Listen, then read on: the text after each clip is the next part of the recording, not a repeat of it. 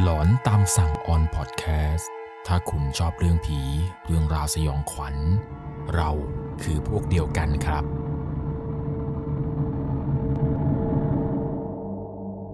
สวัสดีครับทุกคนครับ ผม1 1 LC ครับ ใน EP นี้นั้นจะพูดถึงเรื่องราวของสวนสนุกแห่งแรกของประเทศไทย นั่นก็คือสวนสนุกแฮปปี้แลนด์ครับ สวนสนุกแห่งนี้นะครับ ถือว่าเป็นอีกหนึ่งตำนานความหลอนของสวนสนุกผีสิงที่ใครหลาย ๆ คนเนี่ย ก็พูดถึงกันนะครับว่าสวนสนุกแห่งนี้เนี่ยเมื่อตกกลางคืน หรือว่าในช่วงเวลากลางคืน หลังจากที่สวนสนุกแห่งนี้ปิดทำการเนี่ยชาวบ้านละแวกใกล้เคียงที่อยู่ใกล้ๆกับสวนสนุกแห่งนี้ มักจะเห็นดวงวิญญาณเด็กๆ ออกมาวิ่งเล่น ออกมาส่งเสียงร้องกันอย่างสนุกสนาน ราวกับว่ามีเด็กๆเนี่ยกำลังเล่นเครื่องเล่นในสวนสนุกกันอย่างสนุกสนานเลย บางก็ว่าสวนสนุกแห่งนี้เนี่ย มีฆาตกรแอบขโมยเด็กไปฆ่าบ้าง รวมไปถึงเรื่องราวบอกเล่า การพบเจอดวงวิญญาณอะไรต่างๆ มากมายเลยครับ จนสวนสนุกแห่งนี้เนี่ยเป็นที่เรื่องลือกันไปในเรื่องราวของความหลอน บางประยกให้ที่นี่นั้น เป็นสวนสนุกผีสิงบ้าง จนทำให้สวนสนุกแห่งนี้นะครับ ต้องปิดกิจการลงไป หลังจากเปิดมาเพียงแค่ 4 ปีเท่านั้น บางก็ว่าที่มันปิดกิจการไปเนี่ยมันเกิดจากเรื่องราวสยองขวัญ เรื่องราวหลอนๆที่บอกเล่ากันมา แต่ความจริงแล้วนะครับสวนสนุกแฮปปี้แลนด์ปิดกิจการลงไปเพราะอะไรกันแน่ EP นี้ผมมีคำตอบให้ทุกคนครับ ถ้าหากพูดถึงสวนสนุกเนี่ยเด็กๆ หลายคนก็จะรู้จักกันดีครับ เพราะว่าที่นี่เนี่ยคือสวรรค์บนดินของพวกเขา ที่นี่เปรียบเสมือนเป็นเมืองในเทพนิยาย เป็นเมืองแห่งความฝันของเด็กๆ ครับ เด็กๆ หลายคนเนี่ยชื่นชอบการไปเที่ยวสวนสนุก ชอบไปเล่นเครื่องเล่น ชอบไปทำกิจกรรมกับครอบครัว ชอบไปถ่ายรูปเล่นน้ำเล่นเครื่องเล่นอะไรต่างๆครับเพราะว่าสวนสนุกเนี่ยคือโลกแห่งจินตนาการของเด็กๆ ทุกคนจริงๆนะครับไม่ว่าเด็กๆ คนไหนที่ได้มาเที่ยวที่สวนสนุกมักจะต้องอ้อนพ่อแม่อ้อนผู้ใหญ่ให้พามาเที่ยวที่สวนสนุกนี้อีกครั้งหนึ่งอย่างแน่นอนครับเชื่อไหมครับว่าสวนสนุกแห่งแรกของประเทศไทยเราเนี่ย หลายๆคนนะครับอาจจะนึกถึงแดนเนลมิดนะครับเพราะว่าในช่วงนั้นเนี่ยสวนสนุกถือว่าเป็นอะไรที่ใหม่มากๆในประเทศเรานะครับ แต่ความจริงนะครับสวนสนุกกลางแจ้งแห่งแรกของประเทศไทย มีชื่อว่าแฮปปี้แลนด์นะครับไม่ใช่แดนเนลมิด ซึ่ง Happy Land นี้ครับตั้งอยู่ในพื้นที่ของย่านบางกะปิ Happy Land เนี่ยสร้างขึ้นมาในปีพศ 2519 ครับ เป็นสวนสนุกแห่งแรกนะครับที่ตั้งตังหงาอยู่ในย่านบางกะปิสวนสนุก Happy Land เนี่ยถือว่าเป็นสวนสนุกแห่งแรกที่เกิดขึ้นในประเทศไทยเราเลยนะครับและแน่นอนครับว่าสถานที่แห่งนี้เนี่ยมันก็กลายเป็นสถานที่ยอดฮิตของคนทุกเพศทุกวัย ไม่ว่าจะเป็นเด็กเล็กเด็กน้อยผู้ใหญ่วัยรุ่นในต่างๆ เนี่ย สมัยก่อนเนี่ยน้าเคยเล่าให้ฟังครับว่าน้าก็เคยพาแฟนเนี่ยไปเดทกันที่แฮปปี้แลนด์ด้วยครับ ในสมัยนั้นเนี่ย ถือว่าเป็นอะไรที่โด่งดังมากๆเลย หลาย ๆ ครอบครัวที่พากันไปแฮปปี้แลนด์เนี่ยเขาก็มักจะเตรียมกับข้าวกับปลาเตรียมน้ำอะไรต่างๆนะครับใส่ปิ่นโตไปเตรียมไปให้พร้อมเลยครับ เพราะว่าในสมัยก่อนเนี่ยแฮปปี้แลนด์นะครับค่อนข้างที่จะอยู่ในพื้นที่ที่แบบไกลแล้วก็ไม่ค่อยมีอะไรเจริญมากเลยแถวนั้นแฮปปี้แลนด์เนี่ยก็เปิดมาตั้งแต่ปีพศ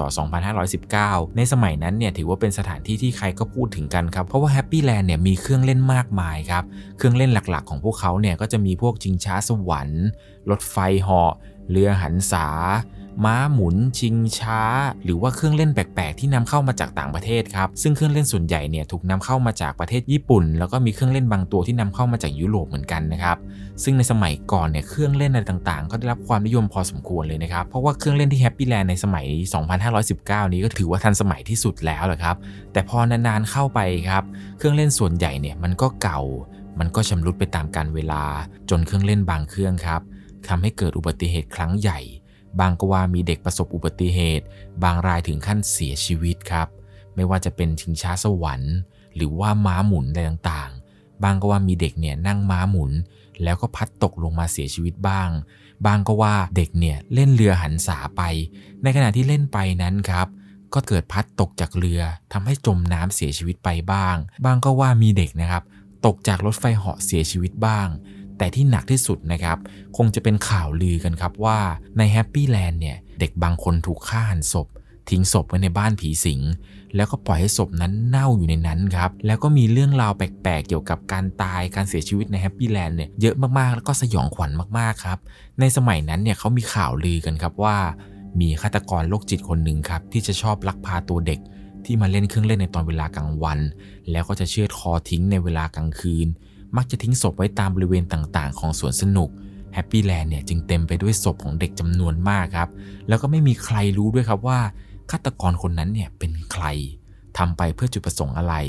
บ้างก็ว่าสวนสนุกเนี่ยปิดข่าวเอาไว้ เพราะกลัวคนที่มานั้นจะตกใจทำให้สวนสนุกแฮปปี้แลนด์ในตอนนั้นเนี่ยจึงเป็นสวนสนุกที่มีเด็กมา แล้วเสียชีวิตมากที่สุดครับ แต่ว่าไม่ค่อยจะมีคนรู้ อย่างที่ผมบอกไปครับว่าเครื่องเล่นต่างๆที่แฮปปี้แลนด์ใช้เนี่ยนำเข้ามาจากญี่ปุ่นนะครับแล้วก็ถูกติดตั้งโดยช่างญี่ปุ่นจริงๆนะครับและด้วยความที่ว่าเครื่องเล่นต่างๆเนี่ยมันตั้งอยู่ที่กลางแจ้งครับทำให้ผ่านร้อนผ่านหนาวผ่านฝน จนเครื่องเล่นบางส่วนเนี่ยถึงกับชำรุด แล้วก็เสียหายไปตามกาลเวลาครับพวกสถานที่อะไรต่างๆ ที่เขาตกแต่งเนี่ยมันก็เริ่มซีดแล้วมันก็เริ่มไม่ค่อยน่าสนใจเท่าไหร่ทำให้สวนสนุกแฮปปี้แลนด์เนี่ยไม่ค่อยจะมีคนมาเล่นมากเท่าไหร่ครับ และสุดท้ายเนี่ยสวนสนุกแห่งนี้ก็ถูกรื้อถอนไปพอตอนหลังจากที่สวนสนุกปิดไปเนี่ยนะครับมันก็มีเรื่องสยองขวัญที่ชาวบ้านละแวกนั้นเขาก็พูดถึงกันครับชาวบ้านเนี่ยว่ากันว่าพอตกกลางคืนครับจะไม่ค่อยมีใครกล้าเดินไปแถวนั้นเท่าไหร่ เพราะว่าหลาย ๆ คนเนี่ยค่อนข้างที่จะกลัวผีครับเขาลือกันนะครับว่าตอนดึก ๆ เนี่ยคนที่มีบ้านอยู่ใกล้ ๆ กับสวนสนุกแฮปปี้แลนด์แถวนั้นเนี่ยจะได้ยินเสียงเด็ก ๆ ร้องกันอย่างสนุกสนานมาจากที่แห่งใดแห่งหนึ่งครับ ราวกับว่าเด็กพวกนั้นเนี่ย กำลังเล่นเครื่องเล่นกันอยู่อย่างสนุกสนานกันเลยทีเดียว แต่พอออกไปดูครับ ปรากฏว่าก็ไม่เห็นอะไรเลย มีคนเคยบอกครับว่าสาเหตุที่ได้ยินเสียงเด็กร้องอะไรต่างๆ เนี่ย เนื่องจากว่าเด็กๆ พวกนี้นั้น เสียชีวิตขณะที่ยังเล่นสนุกกับเครื่องเล่นพวกนี้อยู่ และพวกเขาเนี่ยไม่รู้ครับว่าตัวเองนั้นเสียชีวิตไปแล้ว พวกเขาจึงยังคงเล่นสนุกกันต่อไป จนกว่าจะไปเกิดใหม่ถึงแม้ว่าตอนนี้นะครับเครื่องเล่นต่างๆเนี่ยจะไม่เหลือแล้วนะครับ แต่ยังไงเนี่ยพวกเขาก็ยังคง กำลังหาเครื่องเล่นที่ตนเอง เคยเล่นก่อนจะตายอยู่ก็เป็นไปได้นะครับ ไม่มีใครรู้แน่ชัดครับ แต่สิ่งที่รู้คือวิญญาณตายโหงของเด็กๆเหล่านั้น ยังคงวนเวียนอยู่ในพื้นที่ของแฮปปี้แลนด์จนถึงทุกวันนี้ครับ จากเรื่องราวบอกเล่า เรื่องราวสยองขวัญอะไรต่างๆ เนี่ยที่ทุกคนพูดกันครับว่ามีฆาตกร เคยมีศพเด็กถูกหั่นและซ่อนไว้ในบ้านผีสิง รวมไปถึงเด็กตกจากรถไฟเหาะมันก็เป็นเพียงแค่คำบอกเล่า แล้วก็พูดต่อๆกันไปครับ แต่ก็ไม่ได้มีหลักฐานชัดเจนที่ยืนยันนะครับว่า มีการหายไปของเด็กจริง ๆ จะมีก็แต่เหตุการณ์จริงเหตุการณ์เดียวครับซึ่งเหตุการณ์นี้เป็นข่าวใหญ่โต ในวันเสาร์ที่ 4 มิถุนายน พุทธศักราช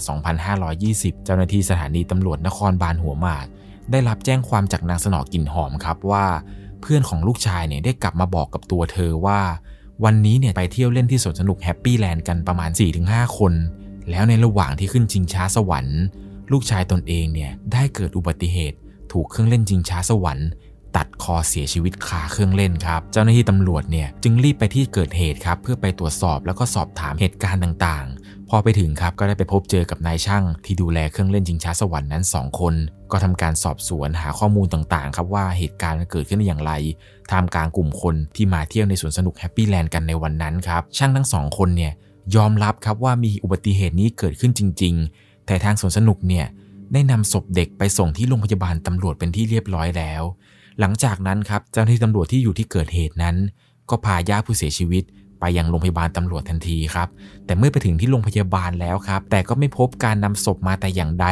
เจ้าหน้าที่เนี่ยจึงกลับมาที่สวนสนุกอีกครั้งพร้อมกับนำญาติผู้เสียชีวิต รวมถึงเพื่อนของเด็ก แล้วก็ช่างเครื่องสองคนที่ควบคุมดูแลเครื่องชิงช้าสวรรค์นั้น ไปที่สอนอหัวหมากอีกครั้งหนึ่งครับ ในขณะที่กำลังสอบสวนอยู่ที่สอนอหัวหมากครับ ปรากฏว่าก็มีรถกระบะคันหนึ่งครับ เป็นรถกระบะโตโยต้าไฮลักซึ่งเป็นรถของเจ้าหน้าที่สวนสนุกอีกคนหนึ่งครับ ที่มาสมทบกันในภายหลัง เจ้าหน้าที่ตำรวจร่วมกับมูลนิธิร่วมกับตันยู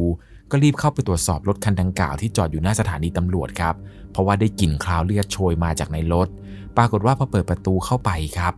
ก็พบกับร่างเด็กชายคนนั้นจริง ๆ ครับ ในส่วนของศีรษะเด็กนั้น ถูกห่อด้วยถุงพลาสติก แล้วก็ถูกใส่ไว้ในปี๊บอีกทีหนึ่ง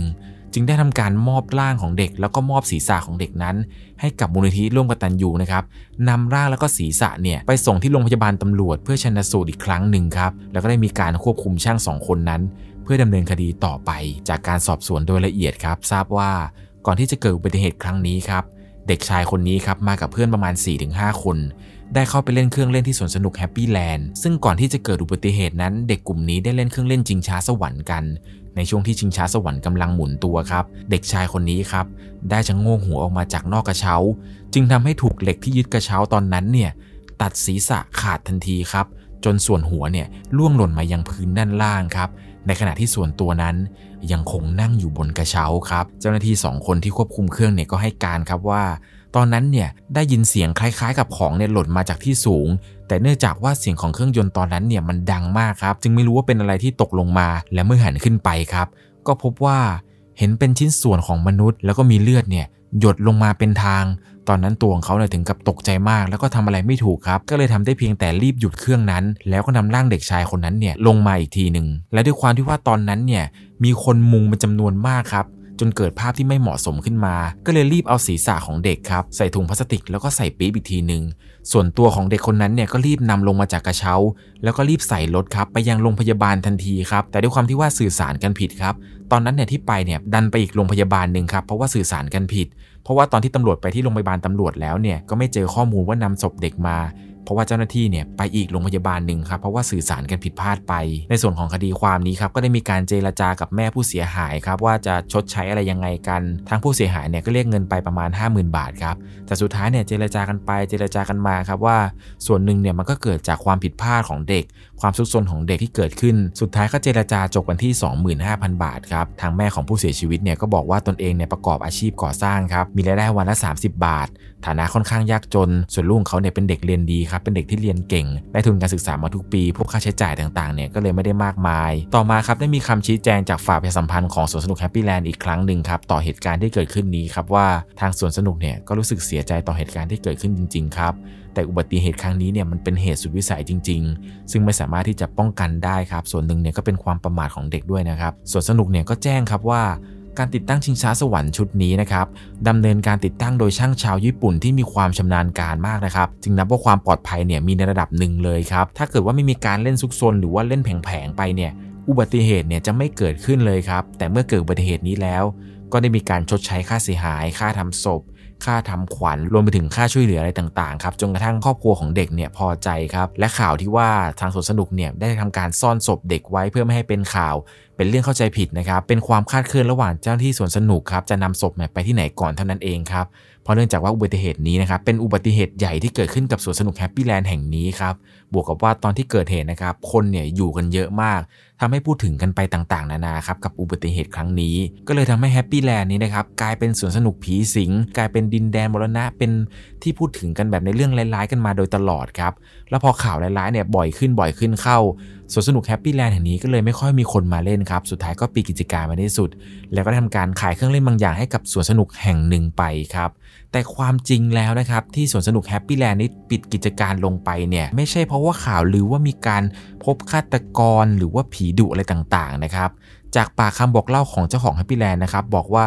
แต่เดิมนะครับคุณพ่อของเขาเนี่ยประกอบอาชีพธุรกิจอสังหาริมทรัพย์ ต้องการที่จะพัฒนาที่ดินผืนนี้ครับแล้วก็อยากให้คนเนี่ยเข้ามาพักอาศัยกันมากขึ้นในบริเวณนี้ บวกกับว่าบริเวณนั้นเนี่ยมันมีสวนสไตล์ฝรั่งอยู่ครับทางคุณพ่อของเขาเนี่ยก็ได้ทำการซื้อเครื่องเล่นต่างๆครับมาติดตั้งภายในสวน และสุดท้ายเนี่ยพอเครื่องเล่นเยอะๆมากขึ้น ก็เกิดเป็นสวนสนุกแฮปปี้แลนด์ขึ้นมาครับการสร้างสวนสนุกแฮปปี้แลนด์ขึ้นมาเนี่ย เพื่อจะเป็นจุดดึงดูดทางการตลาดให้แก่พื้นที่โดยรอบครับ ถ้าคุณนึกไม่ออกนะครับ เหมือนกับว่า ถ้าเรามีพื้นที่ดินว่างๆผืนหนึ่งเนี่ย คุณเป็นคุณคุณจะไปซื้อไหมครับ ถ้าเกิดว่าพื้นดินตรงนั้นเนี่ยมันอยู่ในที่นาโล่งๆ แต่ถ้าเกิดมีห้างสรรพสินค้า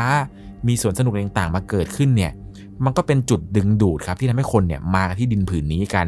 เช่นเดียวกันครับกับแนวคิดของ Happy Land เขาก็ได้สร้างสวนสนุกแห่งนี้ขึ้นมาครับเพื่อที่ต้องการที่จะพัฒนาที่ดินโดยรอบนี้ครับในส่วนของเครื่องเล่นที่นำมานะครับส่วนใหญ่แล้วนะฮะจะถูกซื้อมาจากประเทศญี่ปุ่นซะเป็นส่วนใหญ่ครับแล้วก็มาจากที่ยุโรปบ้างบางเครื่องเล่นนะครับแล้วพอเปิดกิจการไปได้สักพักหนึ่งครับ ที่ดินโดยรอบเนี่ยมันมีมูลค่าสูงขึ้นตามที่คาดการไว้จริงๆครับก็เลยตัดสินใจปิดสวนสนุกนี้แล้วก็จัดสรรขายที่สวนสนุกต่างๆเนี่ยเพื่อนำเงินมาต่อยอดกับโครงการอสังหาริมทรัพย์อื่นๆ ของบริษัทอีกนะครับเพราะว่าบริษัทของครอบครัวเนี่ย ไม่ได้เพียงแค่การสร้างสวนสนุกอย่างเดียวนะครับ ยังเป็นบริษัทอสังหาริมทรัพย์อีกด้วยนะครับ ก็มีการขายที่ดินขายบ้านจัดสรรอะไรต่างๆ อีกเยอะแยะมากมายในประเทศไทยเราเลยนะครับ อย่างพื้นที่ตั้งเดิมของแฮปปี้แลนด์เนี่ยปัจจุบันก็กลายเป็นหมู่บ้าน เป็นตลาดเป็นอะไรไปหมดแล้วครับ หลายคนก็อยากรู้ครับว่าแล้วเครื่องเล่นบางอย่างเนี่ยมันหายไปไหนหมด เครื่องเล่นบางอย่างที่เคยตั้งประจำการอยู่ที่แฮปปี้แลนด์นี้นะครับก็ถูกขายต่อไปให้สวนสนุกแห่งหนึ่งครับที่ตั้งอยู่ในกรุงเทพ ปัจจุบันสวนสนุกแห่งนี้ก็ยังคงเปิดบริการอยู่นะครับ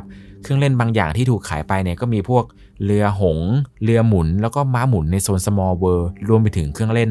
lock and load แล้วก็เครื่องบินประจันบานด้วยครับ ก็มาจากสวนสนุกแฮปปี้แลนด์แห่งนี้นี่แหละครับ มีอยู่เครื่องเล่นหนึ่งครับที่ว่า Lock and Roll เนี่ยเป็นเครื่องเล่นที่ผมชอบมากๆเลยนะครับ มันเป็นเครื่องเล่นที่แบบกลมๆครับที่ว่าให้เราไปนั่งกับเพื่อน 2 ฝั่งกัน แล้วก็เครื่องเล่นนี้ก็จะหมุนไปรอบๆรอบๆพอกระเช้าเราผ่านจุดนี้เนี่ยกระเช้าเราจะหมุนหมุนหมุนหมุนไปเรื่อยๆตามแรงโน้มถ่วงหมุนไปเรื่อยๆเรื่อยๆอย่างเงี้ยครับซึ่งเครื่องเล่นนี้นะครับเป็นเครื่องเล่นที่ผมเนี่ยชอบมากๆเลยนะครับเรียกได้ว่าถ้าเกิดว่าไปสวนสนุกแห่งนี้เนี่ยผมก็จะไม่พลาดในการเล่นเครื่องเล่นนี้ทุกครั้งเลยครับเป็นอย่างไรกันบ้างครับ กับเรื่องราวของแฮปปี้แลนด์ในวันนี้ พอจะคลายข้อสงสัยที่ว่าสวนสนุกแห่งนี้กลายเป็นสวนสนุกผีสิงไปบ้างได้ไหมครับ เพราะว่าสวนสนุกแห่งนี้จริง ๆ แล้วนะครับในอดีตเนี่ยเป็นสวนสนุกที่ยังอยู่ในความทรงจำของผู้ใหญ่หลาย ๆ คนนะครับซึ่งในยุคนั้นเนี่ยสวนสนุกดัง ๆเขาก็จะมี แฮปปี้แลนด์แล้วก็มีแดนเนรมิตแล้วก็ถัดมาก็เป็นสวนสยามเป็นอะไรไปอย่างเงี้ยครับซึ่งมันก็มีวิวัฒนาการที่แตกต่างกันไปในแต่ละช่วงแต่ละสมัยไปครับอย่างในปัจจุบันนี้นะครับสวนสนุกเนี่ยค่อนข้างที่จะเหลือน้อยมากๆแล้วนะครับในบ้านเราจริงๆเนี่ยผมอยากให้มีสวนสนุกเนี่ยเปิดหลายๆที่แล้วก็มีเครื่องเล่นที่หลากหลายเหมือนต่างประเทศบ้างนะครับแต่ด้วยความที่ว่าเครื่องเล่นต่างๆ พวกนี้เนี่ยมันมีราคาที่ค่อนข้างที่จะสูงครับแล้วอีกอย่างหนึ่งเนี่ย ความเสี่ยงในการเปิดสวนสนุกเนี่ยค่อนข้างที่จะสูงพอสมควรเลยครับ เพราะว่าต้องมารับผิดชอบเรื่องราวของอุบัติเหตุ เรื่องราวของการเสียชีวิตในสวนสนุกทำให้ชื่อเสียงต่างๆเนี่ยมันค่อยๆลดลงลดลงจนสุดท้ายก็ต้องปิดกิจการไป ถ้าเกิดว่ามีข่าวร้ายๆเกิดขึ้นมา เหมือนอย่างเรื่องราวของแฮปปี้แลนด์นี่แหละครับวันหยุดสุดสัปดาห์นี้ใครมีแผนจะไปเที่ยวสวนสนุกกันไหมครับ ยังไงแล้วก็ช่วยกันดูแลบุตรหลาน อย่าให้เล่นซนระหว่างการเล่นเครื่องเล่นนะครับ จะได้ไม่เกิดอุบัติเหตุซ้ำรอยขึ้นมาอีกครั้งหนึ่งครับ ถ้าคุณชอบเรื่องราวหลอนๆ เรื่องราวสยองขวัญ เรื่องราวลี้ลับ หรือชอบฟังเรื่องผี เราคือพวกเดียวกันครับสำหรับวันนี้ผมก็ต้องขอตัวลาไปก่อน สวัสดีครับ